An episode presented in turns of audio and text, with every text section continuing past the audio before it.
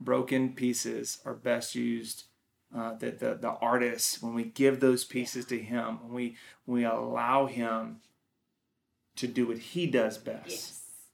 then that is when we get to the place where we just know our perspective and our role and understand that god sees a bigger picture that we can't see Growing up, Josh Brewer only knew about abandonment and abuse. In fact, it was just his normal. But when he was 14, he met a God who had always been working behind the scenes. and i realized uh, this is what a family's supposed to look like Right. and the, and the foster dad would be every night he would pray over everyone he would get his guitar out and sing a worship song they'd open the bible Josh Brewer's childhood started in a horrible place. But over the years, his story demonstrated Qavah, God weaving a life together and restoring Josh in his perfect timing. Welcome back to Qavah. Welcome back to Qavah the podcast. I'm Kelly Archibald, and I want to thank you for tuning in. We live in a crazy world, so we made this podcast to shine some hope into your life. Our guests have lived through some incredible things, both good and bad, and they want to share their stories with you. Listeners like you make this podcast possible. If you've been inspired or encouraged by these stories, please consider supporting us on Patreon or contacting us about sponsorship opportunities. You can find more information about us at qavahpodcast.com. That's Q A V A H podcast.com.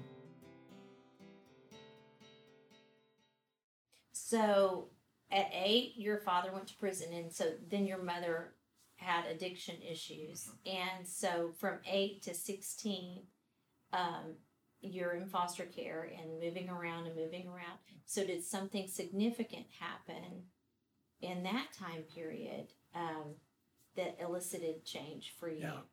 yeah there was uh there was a lot of i mean we were literally in dozens of homes and so oh, wow. when you think of sometimes they would be for a week and then sometimes they'd be for a couple months um, in the perpetual process of my mom doing the best that she could. Like i remember being in foster care and this woman has gone through more hardship than, than any person i ever know and i'll tell the, the redemption side of this at the at the end. Um, but i remember going and we were staying at a um, at a motel in colorado and i remember very cold outside and I, re- I remember where we're at. I don't remember the exact hotel, but I remember there was a little bit of a hill going down with a sidewalk. And I remember one time watching my mom come up carrying groceries, like just arms full of groceries in the middle of a snowstorm to, to feed the kids. And just that was just the type of woman that she was. Um, and, and getting a snapshot of that when you're in the middle of it, you don't, you don't see that. You don't learn to appreciate things like that. Um, obviously, in retrospect, seeing the heartache that she had went through uh, and never really considering what was it like from her perspective on that. Josh didn't grow up with an understanding of how difficult his life was. It was all he knew. But soon a ray of light would break through and show him what he had been missing. Um, but that memory stood out for sure uh, during this time frame, and that was that was a, a, a pivotal moment, which I'll come back to, but really helped to bring perspective, a fullness of perspective on that. There were a couple other things that happened during this time. Um, I, I got into uh, a home that was a really uh, dysfunctional home, and it was a foster home. They had six foster kids. Uh, one of the guys was uh, he would have seizures and black out, and he couldn't drive for that, or he would be emotionally. He'd be physically there, but emotionally, um, he would be lashing out and have no awareness of what he was doing. And in that same home, another guy who was locked up in a straitjacket home before, uh, and then me and one other brother, and then another kid who was abused sexually his whole life and carried that drama into it. So we we had this home of six kids. Uh, that were just one of the kids were their the foster parents' biological kid, and uh, it was just this complete dysfunctional. You know, all the, the it was a what you would think in every sort of avenue of trauma all coming together, and then the, to to amplify that, the parents were just not good people, and they would tell us stories. I remember even at 12 years old, stories that were just like no kid should hear about even their life and what they used to do, and and I'll just keep it vague for for for now, but just things that like okay, no kid should be hearing this. And in the middle of that, I remember there was my younger brother and sister went into a home in in Colorado Springs. They went into a foster home that was. Uh, I was able to go there for a couple weeks with them. They, they put me with them. And I never forget, I'd never really known what it was like to sit at a dinner table and have dinner. Mm, yeah. It's kind of a foreign concept. Uh, even in the foster cares, I mean, there was one or two where you would do that, but for the most part, it, it just, I don't have any memory of that. Um, and I'm sure it happened, but uh, this is the first time I got there and I realized uh, this is what a family's supposed to look like. Right. And the, and the foster dad would be, every night he would pray over everyone. He would get his guitar out and sing a worship song. They'd open the Bible they were full of patience and, and kindness. Never, you know, re, uh, never remember them raising their voice. And and uh, I was there for a couple weeks. Um, I ended up stealing a game from Walmart, and uh, Oh, they found out about it. And uh, like the good, godly people that they were, they made me take it back. And she's like, "Oh no, don't you feel like a man?" I'm like, "No, I wanted my game." um, but but in that moment, they you know they ended up uh, releasing me from that home and put me back in the other home. But they would allow me to visit every other week, and so it quickly became a, a kind of a safe haven, almost this um, this uh, you know I'm over here in the desert, and this was just like a, a cup of cold water that I would get every every other week. And my younger brother and sister stayed there too. And so those are some of the more formidable moments um, in that highlight being that for sure. Josh's experience in this godly home was brief, but it made an impact on him at 14 years of age. Unfortunately, he still had a couple more years of hardship ahead of him. But then I remember moments, you know, being in and out of, of foster care, um, other catalytic moments that once again in the moment you don't realize it, it just seems normal.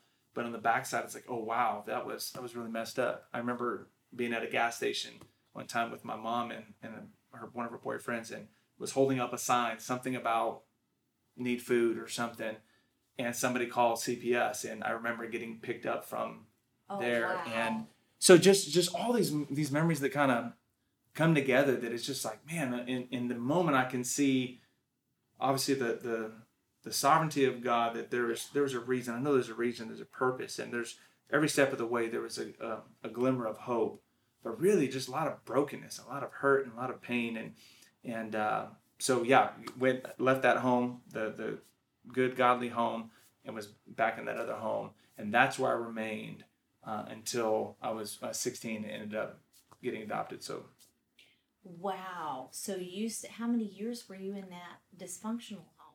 so uh, that was about two years or so, Okay. and um, it was And you have one sibling with you. I was one sibling with me. Yeah. So there, my oldest sibling I think was with the next older one for a season. He ended up, uh, you know, he graduated out. Okay, He, he became an adult, and uh, both of the older siblings ended up having kids when they were teenagers, and so kind of repeated the same process, repeated Okay. the same cycle.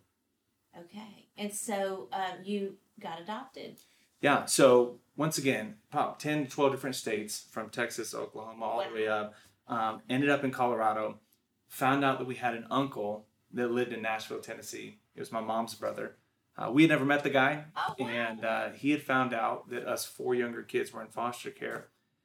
And he had reached out, and I don't know how they got connected because really, you know, the, the the trauma even in my mom's life started even as a nine year old when she ran away from home, and Yeah. and has always been one of those things of just you know feeling isolated in, in her in her own journey. So she didn't really have much of a relationship with him. Um, but at this point, the state had said at some point during um, those years, those teenage years before this, the state has decided to terminate rights. And, and I remember hearing this distinctly, uh, and I use it to this day uh, because it really is a powerful thought. But they said it's better to be in a broken relationship than a breaking relationship. And so they terminated the rights there, and we were in foster care for a couple years at that point. My mom was allowed to write, and we would still be in con- communication. But this was actually the best thing, even for her. It would give her the opportunity to, to try to sort some things out in her life um, as well. So find out my, my uncle uh, reaches out, and the state, even though we didn't know the guy, uh, the state said it would be better to maybe be with family that we don't know than not family that we don't know either. So um, basically had some conversations and I remember he flew out one time from Nashville to Colorado, and then my grandpa, which is his dad, as well. And I remember at that time him, my grandpa, taking us out to go uh, to the Grand Canyon. I don't know how we got there. I don't know if we flew there, drove Right. there. I can't remember, but I remember going through that and uh, connecting with him. And then, long story short, we ended up flying out in uh, 2000, I believe 2000, March of 2000. Ended up going there, and at this time, you know, uh, I was a sophomore, and I was. Um, they, I remember in Colorado, they were saying at this point in school, just all failing all grades, didn't care Right. didn't care about anything. Um, I was uh, through those teenage years. I was arrested for grand larceny. Um, had a lot of anger issues. Right. Pulled a shotgun on my brother, tried to shoot him. I, like I was had a lot of issues. Right. And so at that point, I didn't care about anything. Right. Uh, I was the quiet type. I was the uh, hey, look down through school, look down at the floor, don't talk to anybody. Um, did everything I could do to repel people because if you get on the inside, then you have opportunity to hurt me. Josh had stopped hoping for things to get better. He had decided that the best goal was just to protect himself and go with the flow. And yet, in spite of himself, something in him decided to take one last shot at a better life. And so here I was in that moment, um, and all the drama, all the trauma, um, processing that, and my, my uncle reaching out and realized that they're going to have an opportunity to get out of this inconsistent, this cycle of just back and forth, in and out. And I was looking at that, and they basically put on the terms of I have to be passing my grades. And I don't know if they were using it as manipulation or whatever, but right. um, I never forget. I was like, okay, well, let me get this up, and I got my grades to to D's um, in the couple months that I had before moving, and they ended up doing it. So we flew over uh, to Nashville, and poor guy, my uncle and his wife had one kid, and he was a good kid. He was not ready for four dysfunctional kids to come wreck the party Yeah. and we went into the house and he uh, they went to church so we had to go to church so that kind of started the process of um, hey this is what a normal life I, I never forget we sat down the first meal we sat at a table and um, i don't know what it's called but the chili and the little fritos and the whatever that's called. Yeah. we sat down and we had it we sat at the table and it was like oh my gosh this is this is what family feels like. And he's you know started going to church so we we went to church and that really started the process of of really change and, and healing. And it was a long road for sure but in that the sense of okay like i feel like i'm, I'm home i got, I got a home i feel like uh, i'm not a nomad going back and forth Yeah. and so through that uh, that season of transition i remember um, the church coming along. I remember a bunch of people from the church didn't know him, but they all came and they helped move in stuff and furniture and get things set up. And and it must have been a I don't seemed like a dozen people, but getting to connect with some of those people that I didn't know at the time, but years later they're like, oh, I remember when your uncle adopted you, and and really just seeing the church come in and be a huge play a huge role in that. And about it was about a year later so he ended up uh, officially adopting us and and uh, i was 16 going on 17 and ended up you know really just finding a sense of okay this is this is the new normal and and let me see what this looks like. Wasn't saved didn't have a church background um, but i remember getting there and you know saying okay I, I can i can do this this is this is what life is supposed to look like Wow. so That final grasp at hope ended up paying off for Josh. It took a lot of getting used to, but he finally had a healthy normal. So, had your uncle, did he know about you all along, all these years? Was he like, I have a sister who Yeah. has a family somewhere yeah in the United States, but just didn't know what y'all were going through? Yeah, I think there was some certainly some awareness. I think my mom and I, and I don't know entirely how or why what was going through her brain, but there was some isolation on her end Okay. and and the hurt and the pain that she went through, and really it was just it was just a disconnect. I remember driving through from Washington to Idaho, and there was some family up there as well that, that we saw and connected with, and and uh, there's vague memories of being out in the uh, you know in the in the woods or whatever, camping and different things. Um, but so I think there was an awareness. I don't maybe I, I don't know if they would if he, I wouldn't say that he would have known in totality what was right, going on, Right. but there was a hey, this estranged sister. I know she's got kids, and I don't know if they try to communicate over the Right, years, uh, but there was just an awareness. I don't even know even really how he found out about it, but there was there was certainly when when the opportunity came to him, Wow. you know, He he, stepped he, he up. stepped up. Yeah. That's awesome. Josh had a home and a family, but it didn't stop there. Something much scarier was on the rise the chance to open his heart again. So you settled in, and what are you about sixteen? Yep. And what is your next big event?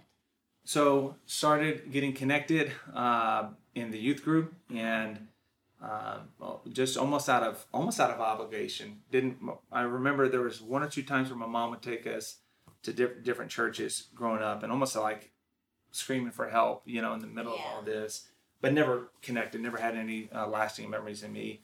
Definitely didn't grow up in church. And so uh, trying to get connected and what does this look like? This is the new norm.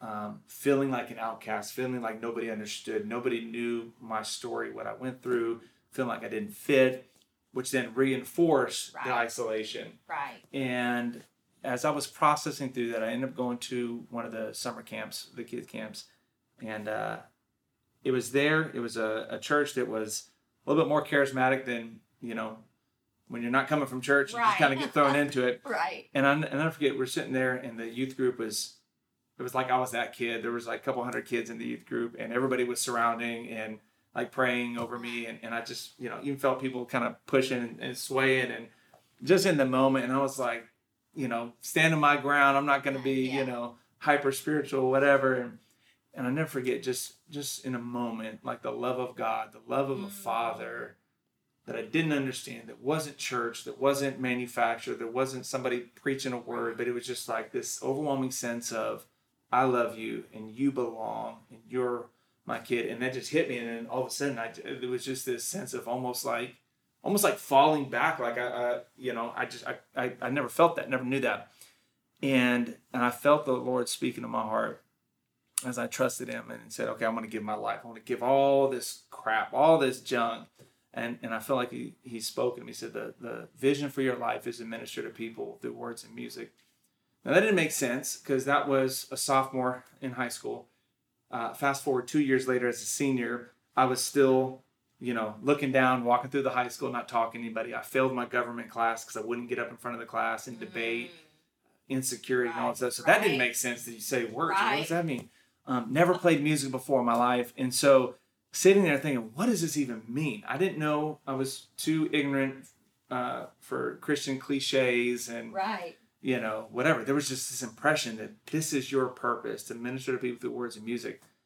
And so a couple months later, after that, got a little keyboard. One of my um, one of my family members had a little small keyboard that uh, they gave to me, and I just started figuring out the notes and Wow. just started learning. I thought, well, I loved what uh, music did in movies and video games and whatever. There was a mood that was set when you when you would hear music play, and it invoked this emotion. I was like, there's something powerful about that. And so, on one hand, I was like, I really want to know, you know, I want to be able to create something like that that invokes the emotion that I get when I hear that. You know, if you watch a scary movie and you hit mute, it's it's, it's all of a sudden it ain't scary, right? Right. um, or a moving part or whatever. But then there was that, okay, well, what is this music part? What is that? Right.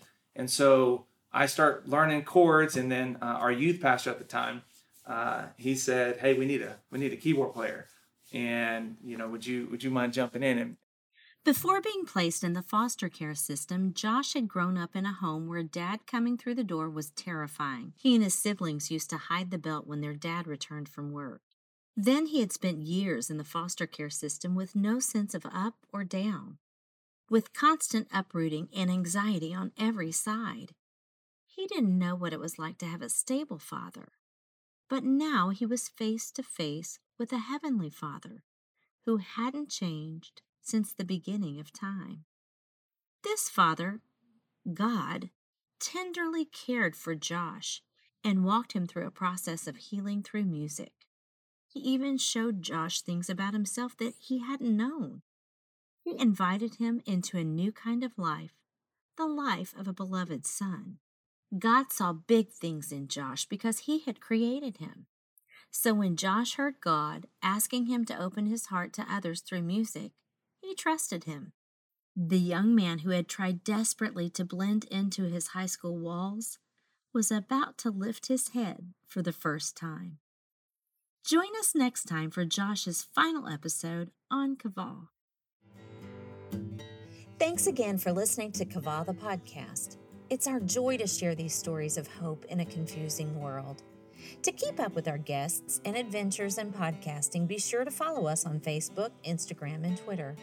We would also love it if you gave us a review on whatever podcasting platform you use. It helps us continue to share hope around the world. We are so grateful for our listeners who financially support Qavah the podcast.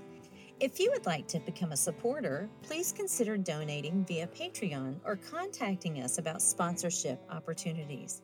You can find more information at qavahpodcast.com. That's Q A V A H podcast.com. I would like to thank my head writer, Rebecca Gray, and audio engineer, Meredith Douglas. I could not do this without you.